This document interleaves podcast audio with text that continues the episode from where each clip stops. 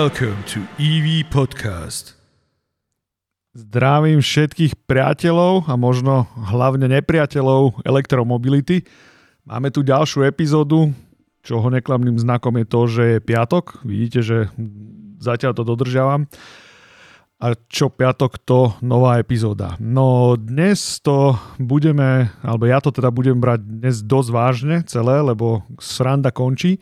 Táto epizóda je ako prvá o ekológii, čiže Pozrieme sa na to, aký je vzťah medzi baterkami a ekológiou. Ja som sa na túto epizódu celku poctivo pripravoval, mám pred sebou pomerne dlhý scenár napísaný, takže nejdem to úplne, úplne z hlavy, lebo sa snažím eliminovať všetky nepresnosti, ktoré by tu mohli vznikať, lebo aj pri predchádzajúcej epizóde som o tom hovoril, že občas rýchlejšie mi ide huba, jak rozmýšľam takže budem sa snažiť rozprávať pomalšie a, a presne. No dobre, tak poďme začať. Určite ste už všetci e, počuli rozprávky o tom, ako strašne neekologické sú elektrické autá, čo samo o sebe znie úplne absurdne. A priatelia týchto konšpiračných teórií tvrdia, že e, elektrické auto má už v momente výroby za sebou vyššiu uhlíkovú stopu ako spalovacie auto a vraj to ten spalovák nedobehne ani za 10 rokov prevádzky a, a takéto rôzne hlúposti.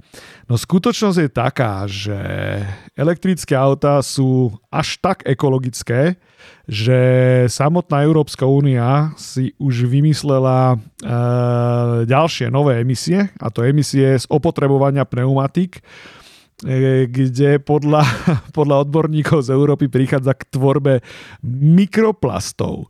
A už sa tu zahrávajú aj s nejakým biznis modelom, ako dostať z elektrických vozidel extra prachy na takejto nejakej mikroplastovej dani, alebo ako to nazvať. Ono je to veľmi zaujímavé na tomto ekologickom newspiku, že ako krásne sa vedia pohrať s rôznymi buzzwordami, ako je napríklad mikroplast a používať ho aj tam, kde v skutočnosti žiadne mikroplasty nie sú, teda v pneumatikách. No ale e, na začiatok, na odľahčenie som teda chcel dať takýto absurdný príklad, že, že naozaj ekologické auta sú natoľko, ekolo, teda ekologické, elektrické auta sú natoľko ekologické, že je nutné vymysleť na ne nejakú novú daň, lebo mm, zrazu sa zistilo, že nebude na čom kasírovať majiteľov ekologi- eh, ekologických, eh, elektrických aut. Eve. Dobre, eh, z čoho sa bude skladať táto epizóda? No, ja sa tu pozriem na také tri hlavné oblasti. Pozriem sa na ekológiu výroby elektrického auta alebo elektrických aut. Pozrieme sa na ekológiu ich prevádzky a čo je najdôležitejšie, pozrieme sa na ekológiu ťažby surovín, ktoré sa používajú pri výrobe najmä bateriek. Lebo mm, celá táto epizóda je primárne o baterkách, mm, lebo baterky sú teda tým, tým nábojom pre všetkých odporcov a ukážeme si, že ono to nie je tak horúce, jak by sa mohlo zdať. Ono stačí, stačí len stačí len nekonzumovať to, čo vám, to, čo vám Uh, nemám na to slovo, ale povedzme, že to, čo vám mainstream naservíruje, uh, stačí to nekriticky nekonzumovať, ale možno, možno si hľadať aj uh, sám informácie, nejako si ich analyzovať, lebo už sa x krát ukázalo, že jednoducho odborníkov na elektromobilitu je tu ako šafranu. Aj keď v prvej epizóde som tvrdil, že na Slovensku sú odborníci pravdepodobne všetci, no, ale tak samozrejme to bola sranda. Dobre, pozrime sa teda na tú ekológiu výroby. Takže ako som spomínal, legendy hovoria, že výroba elektrických vozidiel je o niečo menej ekologická ako výroba toho tzv. spalovacieho auta alebo spalovacích aut. No teoreticky by pri veľkej dávke fantázie toto mohlo platiť pri baterke. No prečo? Pretože zbytok auta je úplne rovnaký alebo rovnako zaťažujúci ako výroba bežného spalovacieho auta. A sa to skutočne v ničom nelíši.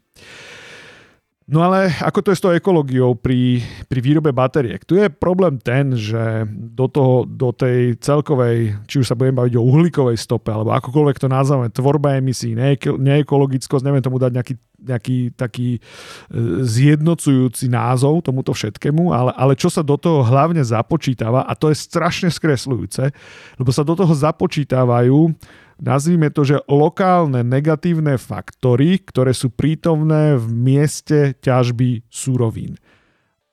O ktorých súrovinách hovoríme, sú to v prvom rade kovy, je to litium, kobalt, nikel a mangán ak sa nemýlim, áno. A potom tu máme jeden minerál, ten minerál sa volá, že grafit. Z pohľadu tej neekologickosti z, e, odporcové elektromobility operujú najmä kovmi, teda litium, kobaltom, niklom a, a mangánom. Mangánom, dobre hovorím. No, áno, mangán je to. OK, e, tak úplne na úvod si povedzme, že, že ľudstvo teda túto planetu drancuje už teda veľmi dlho a veľmi brutálnym spôsobom. A buďme teda féroví a povedzme si, že ťažba akejkoľvek súroviny je vždy špinavá záležitosť. Vždy, bez rozdielu. Aj keď záleží. Konkrétne záleží na tom, že kde sa tá súrovina ťaží. Ak by sme teda uh, aj pri súčasnej geopolitickej situácii, však akože uh, trošku naložme na to Rusko. Ja ho nemám rád, priam nenávidím, ale to má korene niekde inde, nie v súčasnej situácii, tak budem teraz trošku zaujatý. Uh, áno, v Rusku výraz ekológia, alebo teda uh, ten ich primitívny domorodý jazyk, ktorý používajú vlastne výraz ekológia, ako keby ani, ani, ani nemá na to výraz uh, v ruštine. A teraz si robím samozrejme srandu, ale chápete, čo tým myslím.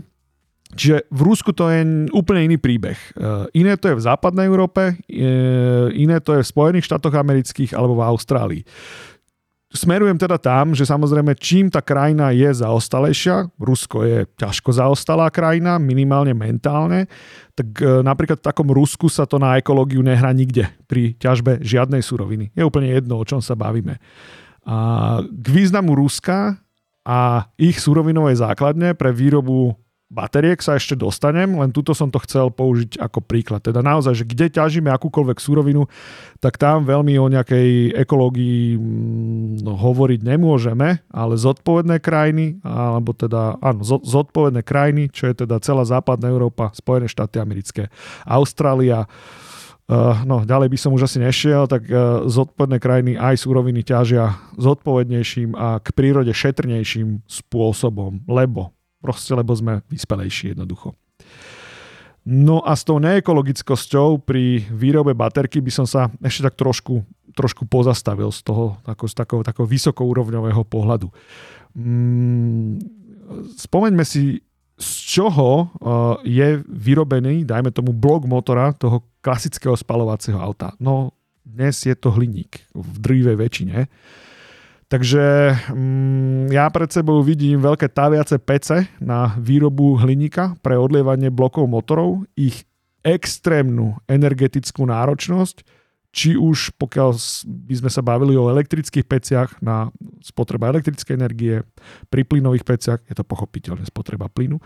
Takže naozaj výroba kľúčových komponentov, tých, ktoré sa odlišujú od ele- pri elektrickom a spalovacom aute. Teda pri spalovacom aute je extrémne energeticky náročné výroba uh, motora, prevodovek a všetkých ostatných častí, pretože jeden, jeden z energeticky extrémne náročných komponentov je hliník a druhý extrémne energeticky náročný komponent je ocel. Takže keď sa bavíme, ak, alebo ak by mi niekto chcel niečo rozprávať o neekologickosti výroby baterky pre elektroauto, no tak uh, ja by som mu odporučil, aby si v zápätí uh, predstavil takú zlievareň, ako vyzerá, ako vyzerajú teda tie taviace pece, v ktorých sa vyrába, alebo v ktorých sa taví hliník a ocel. No, tak tu by sme... Um, nie som si úplne istý, ale myslím si, že tu by to na, na ekológiu alebo na, na produkciu emisí, ak by sa bavili o, o produkcii o, nejakých skleníkových plynov. Predpokladám, že tu by to asi jednoznačne prehrali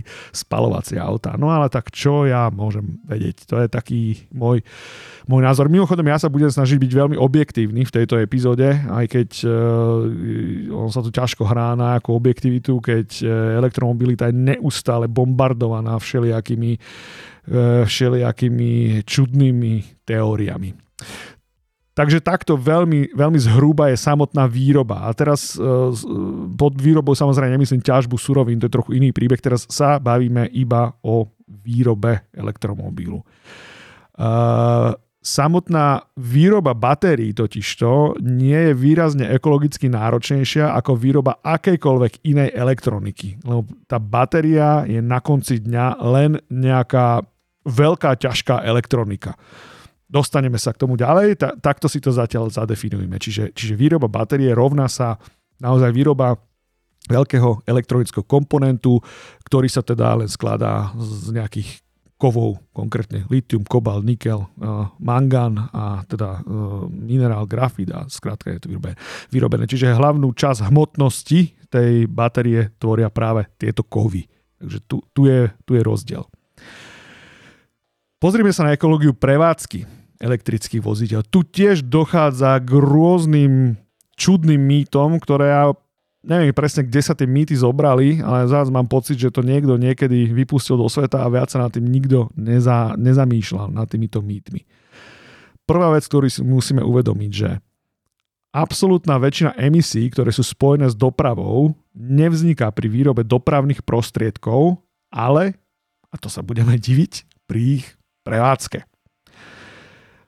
Odborníci spočítali, že elektrické vozidlá počas celého ich životného cyklu, teda od výroby až po zošrotovanie, vrátane prevádzky, vo finále vyprodukujú až o 75% emisí menej ako spalovacie vozidlá. Čo teda je zaujímavé číslo. Tie emisie pri elektrických vozidlách sú, teraz aké použiť správne slovo, ale nazvem to, že sú veľmi virtuálne tie emisie. Prečo? pretože áno, sú tu také primitívne vtipky a memečka, veľmi primitívne, e, kde bola teda otázka, že viete, kde má Tesla výfuky e, v najbližšej tepelnej elektrárni. No, naozaj je to akože veľmi, veľmi vtipné, ako je memečko, ale e, ak nie, niekto použije niečo takéto v argumentácii, tak je naozaj um, idiot. Nemám pre lepší názov, lebo treba trošku rozmýšľať ďalej. A poďme sa na tým zamyslieť, že v čom je rozdiel medzi elektrickým a spalovacím autom? Ten rozdiel je dosť podstatný v tej samotnej energii. Elektrická energia, totižto, to bude zase veľký šok, elektrická energia sa nevyrába špeciálne iba pre potreby elektrických vozidiel. To si možno nikto neuvedomil.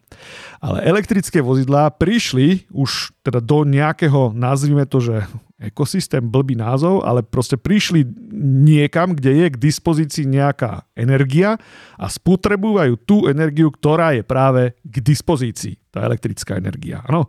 Čiže, čiže uvedomme si, že skutočne na svete neexistuje ža- zatiaľ žiadna elektráreň, ktorá by vznikla špeciálne iba kvôli elektrickým autám. Ak si spomeniete v predchádzajúcich epizódach, e, zamýš, alebo teda e, operoval som tam s jedným číslom a to číslo bolo, že 35%, ak sa dobre pamätám, a tých 35% je spotreb, e, dnešná spotreba alebo objem dnešnej spotreby energie v roku 2035, keď už bude platiť zákaz predaja spalovacích motorov v Európe. To znamená, že bavíme sa o, o, o rádovo miliónoch elektrických vozidiel a ich celková energia bude tvoriť 35% dnešnej výroby.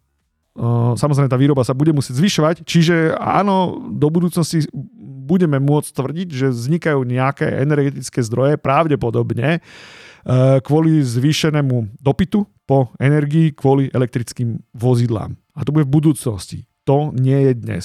Dnes neexistuje žiadna dedikovaná elektráreň, ktorá by vyrábala elektrickú energiu iba pre elektrické vozidlá. Elektrické vozidlá si jednoducho berú to, čo je v distribučnej sieti k dispozícii. Nič viac, nič menej.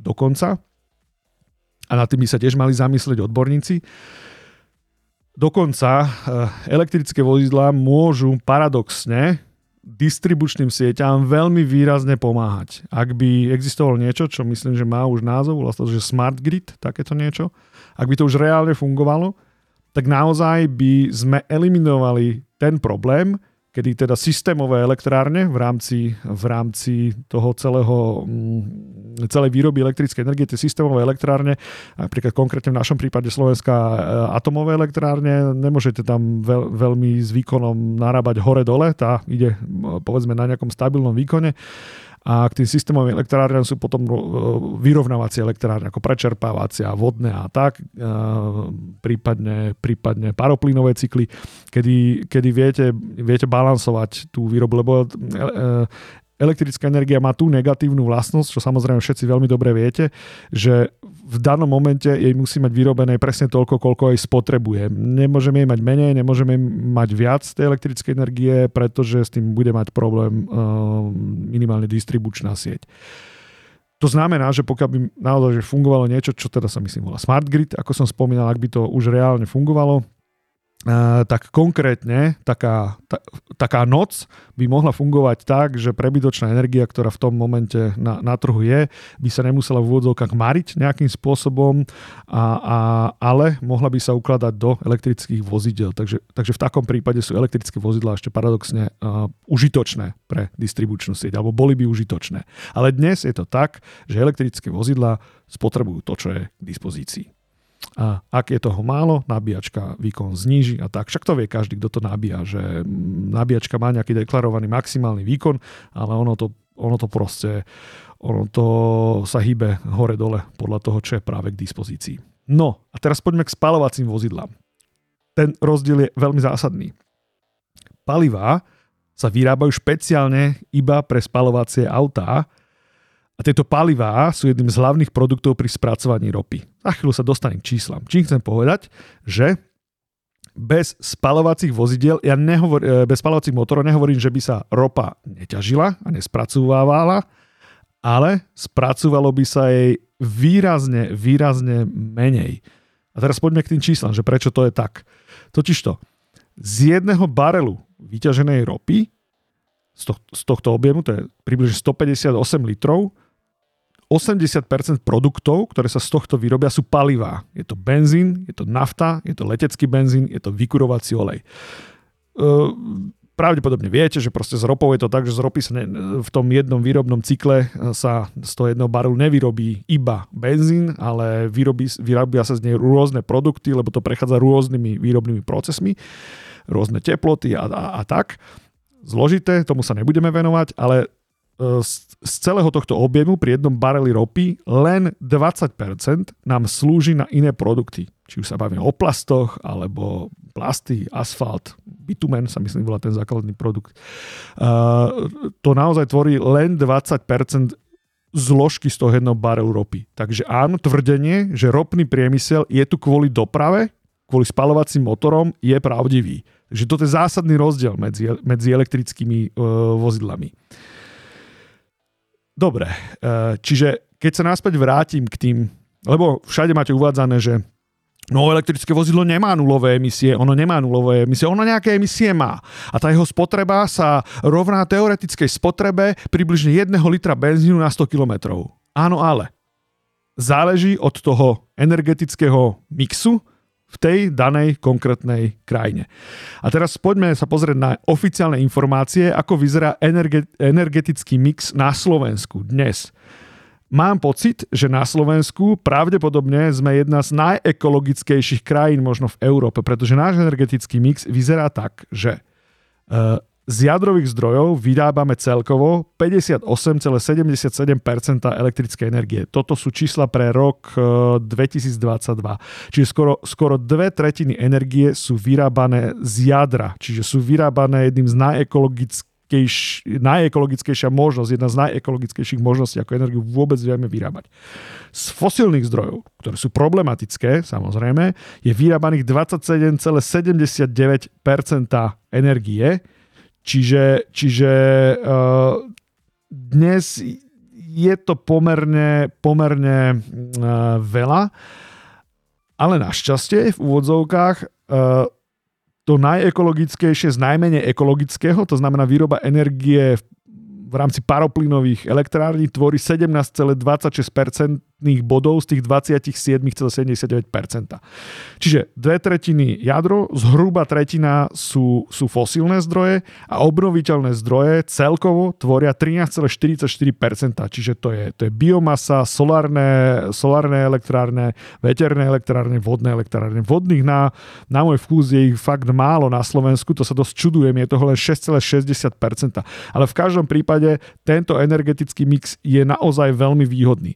A bolo by veľmi nespravodlivé prepočítavať napríklad produkciu CO2 z, z výroby akože z výroby energie z fosílnych zdrojov iba do produkcie CO2 elektrických aut. To je proste absurdné, pretože ešte raz sa opakujem, žiadna elektráreň a fosílna elektráreň už vôbec to nie je kvôli elektrickým autám energia bola dostupná na trhu, je dostupná na trhu, sú tu elektrické auta.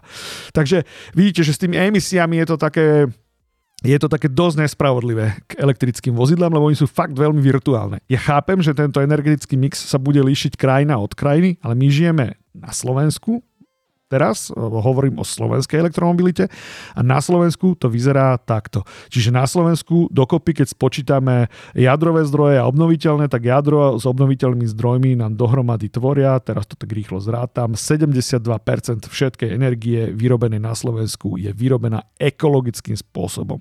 72% myslím, že tu je zbytočné niečím ďalej uh, argumentovať. Isté, pokiaľ by sme možno išli, ja neviem, uh, do, do Indie, do Číny, alebo, alebo proste do nejakej inej, uh, takejto, nazvime to, rozvojovej krajiny, tak tam by to s ekológiou prevádzky elektrických aut vyzeralo pravdepodobne úplne inak ako na Slovensku. Ale realita na Slovensku je takáto. Dobre, toto je k ekológii prevádzky. Teraz sa poďme pozrieť na ekológiu uh, pri ťažbe súrovín. Tu bude viac čísel, viac krajín a tak, čiže poďme, sa do toho pustiť. Uh, tu sa budem zaoberať iba súrovinami, ktoré tvoria najväčšiu časť bateriek, teda to, čo je nosičom energie v tých, v tých baterkách. Baviť sa tu budeme iba o kovoch, čiže konkrétne o lítiu, kobalte, nikle a mangáne. Ehm, je tu aj minerál, ako som spomínal, grafit, ale mm, grafit není natoľko významný, aby sme sa ním zaoberali. Nebudeme brať do úvahy materiály, ktoré tvoria konštrukciu bateriek a kábeláž. Čiže bavíme sa tu o, o hliníku, bavíme sa tu o medi, plastoch, gume a, a iných materiáloch. Nebudeme sa nimi zaoberať z jednoduchého dôvodu, pretože z celkového toho objemu, ak by sme to prepočítali na hmotnosť, tak tieto materiály tvoria približne 10%. Takže veľmi nás to nezaujíma. Ak by sme to zase porovnali so spalovacím motorom, tak eh, tam to sú násobky tých hmotností, o ktorých sa... A poviem aj konkrétne hmotnosti, kde sa hýbeme. To by naozaj boli že násobky, ktoré, ktoré sú v spalovacích, uh, spalovacích autách. Čo je pre mňa nepochopiteľné, a stále sme pri ťažbe uh, súrovín, ale musím trošku rozviesť aj iné veci pri tej ťažbe, lebo ono to súvisí. Okay? Takže možno teraz ako na prvý pohľad odbočíme, ale aj tak sa stále držíme témy. Čo je pre mňa nepochopiteľné, výrobcovia robia, to bez ohľadu na to, o akom výrobcovi hovoríme, robia celkom veľké tajnosti o zložení a type použitých e, batériových článkov. Lebo v tých elektroautách je to tak, že máme battery pack, ja mám preto nejaký iný slovenský výraz, takže bavíme sa o battery packu a v tom battery packu sú naložené batériové články, battery cells, že neviem ako to, batériové bunky, ale to je, to je blbosť. Proste v battery packu sú batériové články a z tohto je proste zložená potom celá batéria. Podľa mojich informácií nemusia byť 100% presné, ale presnejšie nemám, takže ak tu je nejaká nepresnosť, ale nemyslím si, že bude, tak, e, tak pardon, ale, ale k tomuto som sa nejako dopracoval pri nejakých mojich interných výskumoch. Eh, keďže som majiteľom Škody Enyaq, bavíme sa o Volkswagen Group, lebo viete, že celý, celý tento podcast, keď ste, alebo celá táto séria sa točí okolo môjho elektrického auta, takže tu vychádzam z môjho elektrického auta. Ale u iných to nebude sa veľmi líšiť. Dobre, poďme, poďme ďalej. Čiže podľa mojich zdrojov celá Volkswagen Group pre svoje battery packy používa články od juhokorejského výrobcu LG a tieto články majú označenie, že NCM 712, N- NCM. To NCM, tá skrátka znamená, že nikel, nikel, kobalt, mangán a 712 je percentuálne zastúpenie jednotlivých prvkov. Čiže tam je nejakých 70% niklu, 10% kobaltu, 20% mangánu. Myslím, že takto nejak sa to, sa to dekoduje. Dôležité to je preto, že pri baterkách máme taký výraz, úplne nový výraz, ktorý sa volá, že energy density, teda nejaká energetická hustota, nazvime to. A je to množstvo elektrickej energie, ktoré, ktoré je možné uložiť do 1 kg nosiča energie. Áno. Uh, Litium-ionové baterky, čo sú najrozšírenejšie baterky, dneska majú energy density na úrovni niekde od 100 do 265 Wh na kilogram nosiča energie.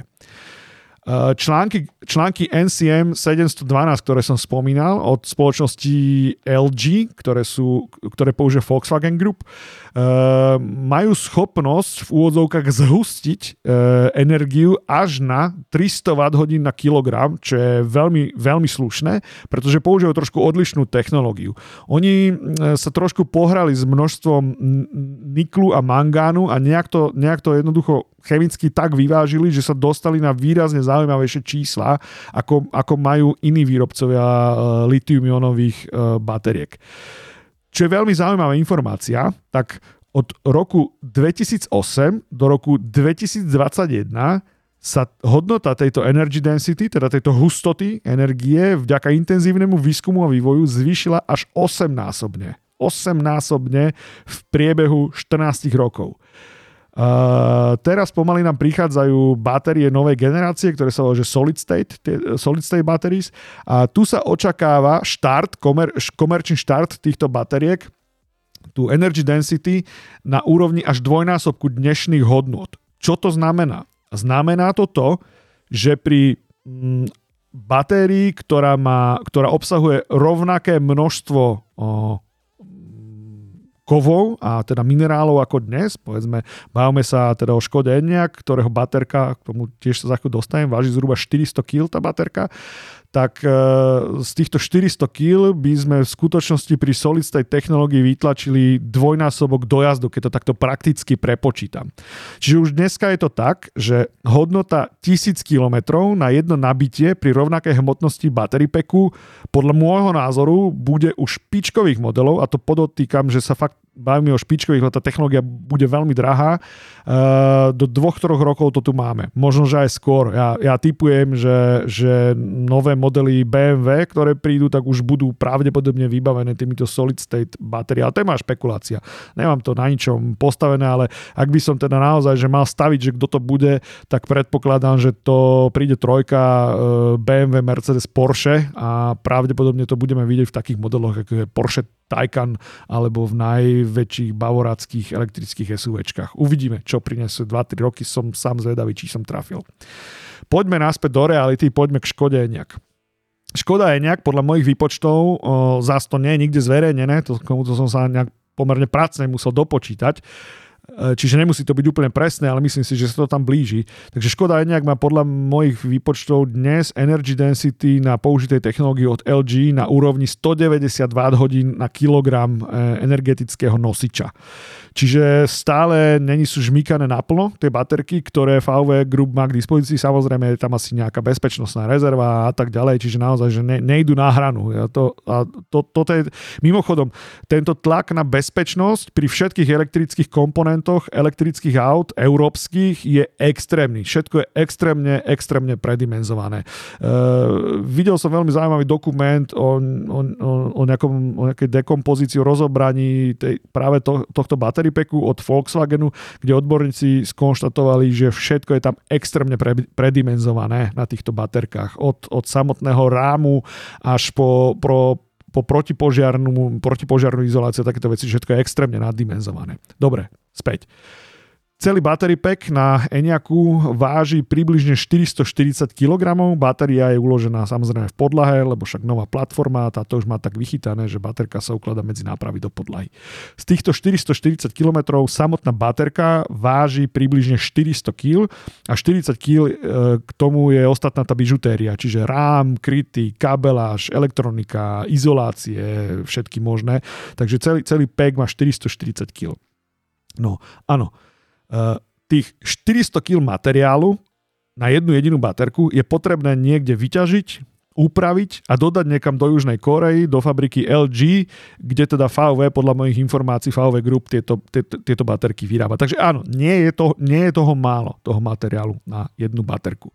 Lenže znovu, ak by sme to porovnali k spalovacej motoru, neviem, koľko môže tak vážiť motor s prevodovkou a, a so všetkými týmito haraburdami e, okolo, ale ja by som to odhadoval, že k tým 400 kg by sme sa plus minus možno, že mohli blížiť.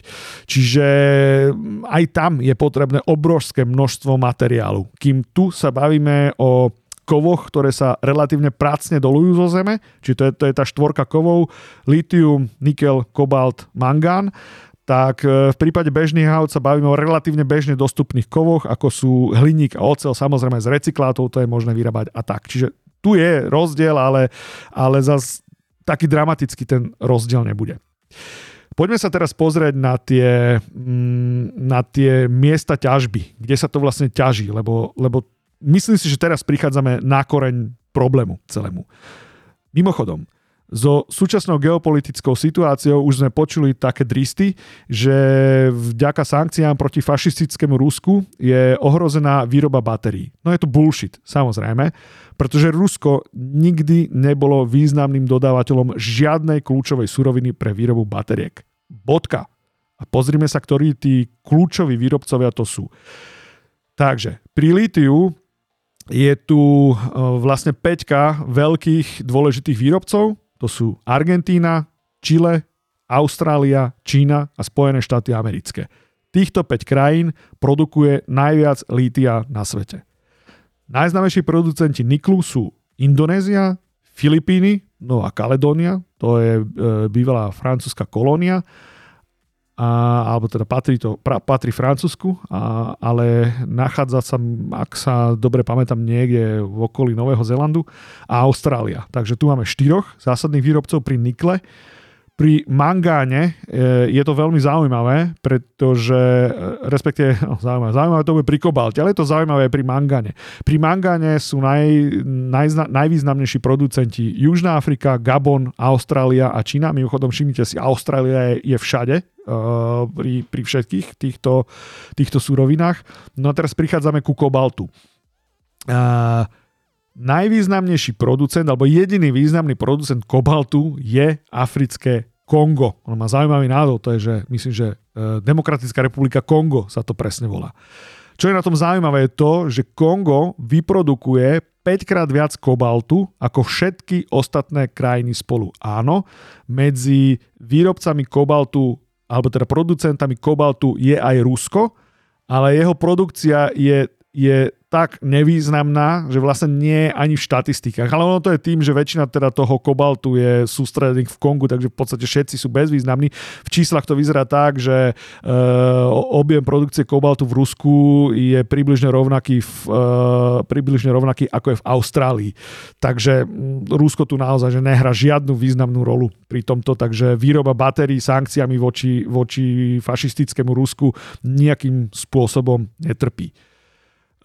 Čína spracúva viac ako 50% surovín pre materiál na základné komponenty, z ktorých vyrábajú tri najvýznamnejšie firmy batériové články. A tie tri najvýznamnejšie firmy sú korejská LG Chem, potom je tu CATL a japonský Panasonic. Sú tu samozrejme aj menší výrobcové a rôzne sa experimentuje, ale tieto tri firmy vyrábajú podľa mojich informácií 80% všetkých batériek na svete, ktoré sa v autách, uh, ktoré sa v autách používajú. No dobre, a teraz poďme sa trošku bližšie pozrieť a, to, a naozaj sa teraz už blížime ku koreňu toho problému, že kde to je. No, takto. Uh, ťažba súrovín má najväčší negatívny environmentálny vplyv lokálne v mieste ťažby. No čo je pochopiteľné. Keď ťažíte uhlie, zdevastujete krajinu.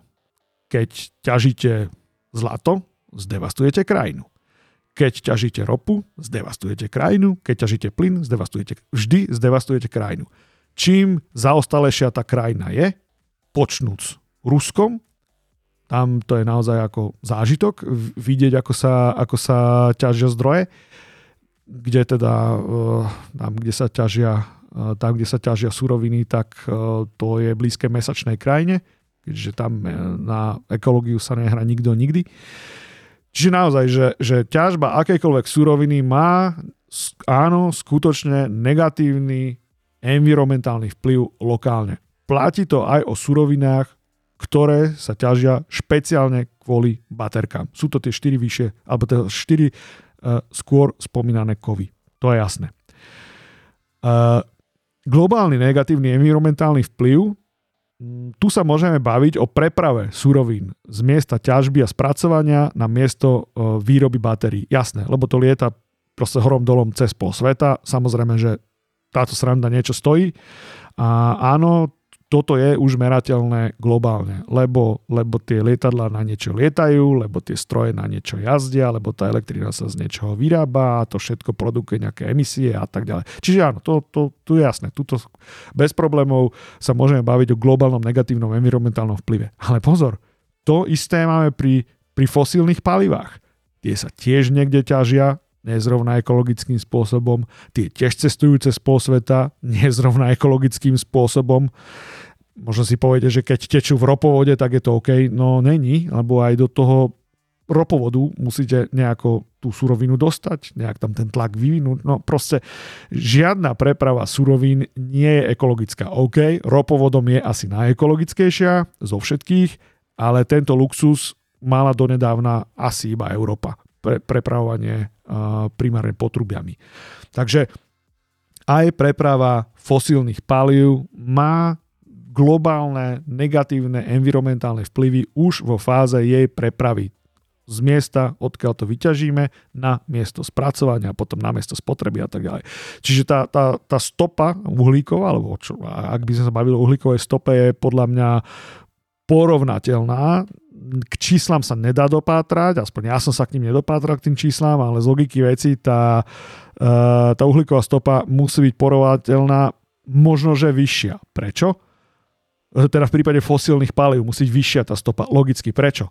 Pretože suroviny pre tú jednu baterku sa pripra- prepravujú iba raz pre to jedno auto. V momente, keď sa vyťažia a vyrobia, áno. Ale tá, e, to fosílne palivo, tá ropa, teda tá surovina na výrobu fosílnych palív sa vozí stále. Ťaží sa stále, vozí sa stále, spracúva sa stále.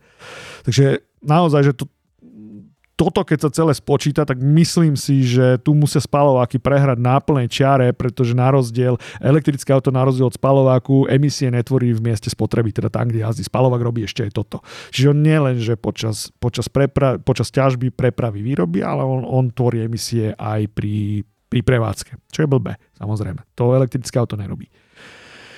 No potom tu máme taký problém v tých menej civilizovaných častiach sveta, konkrétne som tu spomínal africké Kongo. Uh, tam sa bavíme o tom, že tá ťažba surovín je, nazvime to, že neetická.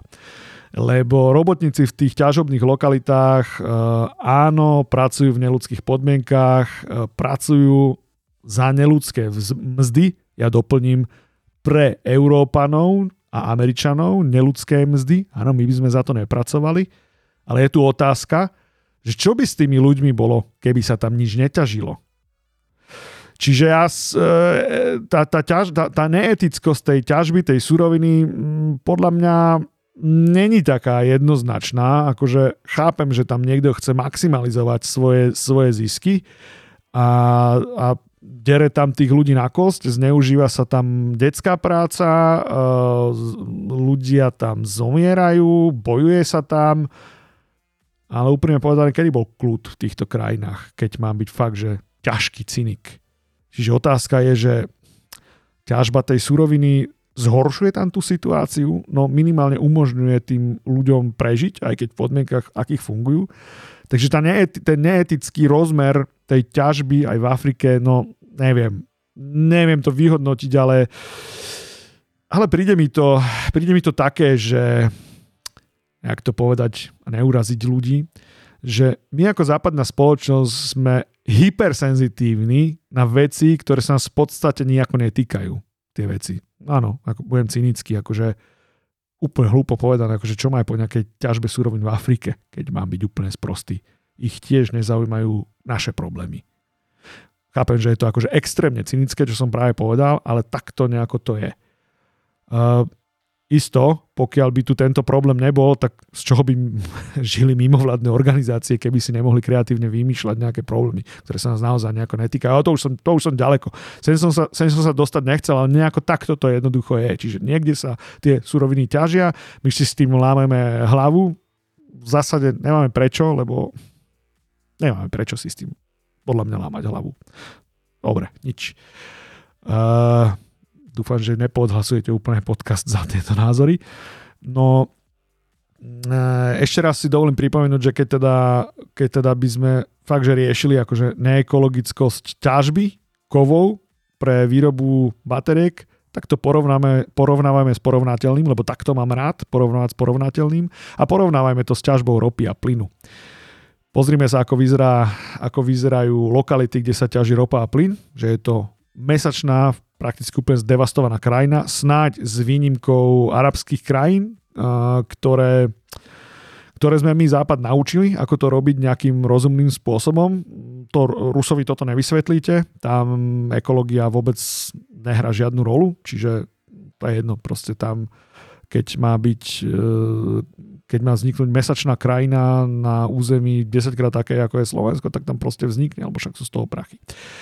Takže arabské štáty sú na tom niečo lepšie a taká nazvime to, že akože ekologická ťažba je naozaj, sa odohráva iba v civilizovaných krajinách typu Západná Európa, Spojené štáty americké, Austrália, alebo jednoducho tam to vyzerá inak. Čo povedať záverom? Mm, áno, v 21. storočí sme extrémne háklivý na akúkoľvek novú ťažbu surovín. Fajn. Ale na druhej strane energiu potrebujeme, ale nie sme ochotní nič ako keby obetovať pre zdroj týchto surovín. Tak ja už naozaj neviem, akože z čoho si chceme vyberať, keď, keď nám vadí ťažba, vadí nám spracovanie, energiu potrebujeme, vadia nám spalováky, prepravovať sa potrebujeme, máme tu elektrické, aj tie nám vadia, aj tie elektrické, tak akože vieme vôbec, čo chceme. Veď si to porovnajme s nejakým boomom ťažby uhlia v 19. 20. storočí. Vždy to malo lokálny devastačný efekt. Ale tieto suroviny majú aj globálny efekt pri, pri spalovaní, čo teda pri vyťažení, vyťažení kovov pre baterky to končí momentom výroby baterky. Tam žiadny ďalší negatívny vplyv vlastne nie je. Takže akože ne, neporovnáme porovnateľné veci. Dobre, čiže záverom, záverom poviem len toľko, že veľmi som chcel urobiť túto epizódu o baterkách a ekológii, lebo je strašne veľa, uh, strašne veľa podľa môjho názoru úmyselných, uh, úmyselných doslova lží na túto tému. A je to všelijak pohýbané, rôzne mimovládky nám, alebo teda rôzne mimovládky tomu nepomáhajú, lebo vyhrábajú problémy tam, kde nás po, nás, nás po nich nič nie je, po týchto problémoch, takže snažil som sa to zhrnúť asi z, z môjho pohľadu čo najviac, čo najviac nestranne, aj keď možno to niekedy má nejakú prichu toho, že nadržiavam tým, tým elektrickým autám, ale ja som vnútorne naozaj presvedčený uh, o tom, že, že toto je cesta. Spomína, ako som už povedal v predchádzajúcich epizodách, nie som za násilné pretlačanie čohokoľvek, ale akože za mňa toto je cesta. Uh, o baterkách sa budeme baviť ešte aj v niektorej z ďalších epizód, možno rovno v následujúcej, lebo snažím sa tie epizódy sem dávať tak logicky nejako postupne, čiže od nákupu infraštruktúry teraz cez, cez baterky, ich výrobu a tak. A dostaneme sa potom aj k tomu, k tej praktické veci týkajúcej sa bateriek, čo je výdrž a, a takéto veci. Dobre, za ekológiu všetko. Strašne ma zaujíma, či to vôbec niekto počúva až sem, ale keď áno, tak díky, super. A prípadne mi niekde môžete kľudne nechať nejakú spätnú väzbu, čiže na Twitteri alebo aj na Instači a, a keby ste išli cez službu anchor.fm, tak priamo sa tam dá zanechať aj hlasová správa. Dobre, za mňa všetko v tejto chvíli. Čus, papa.